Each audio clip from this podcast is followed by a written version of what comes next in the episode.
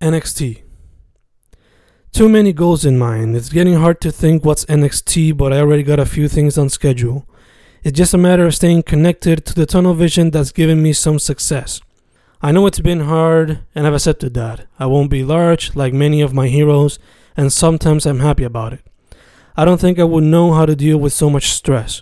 So I'm happy staying low key like Frankie as I keep working hard like Henry, always having something to do, NXT.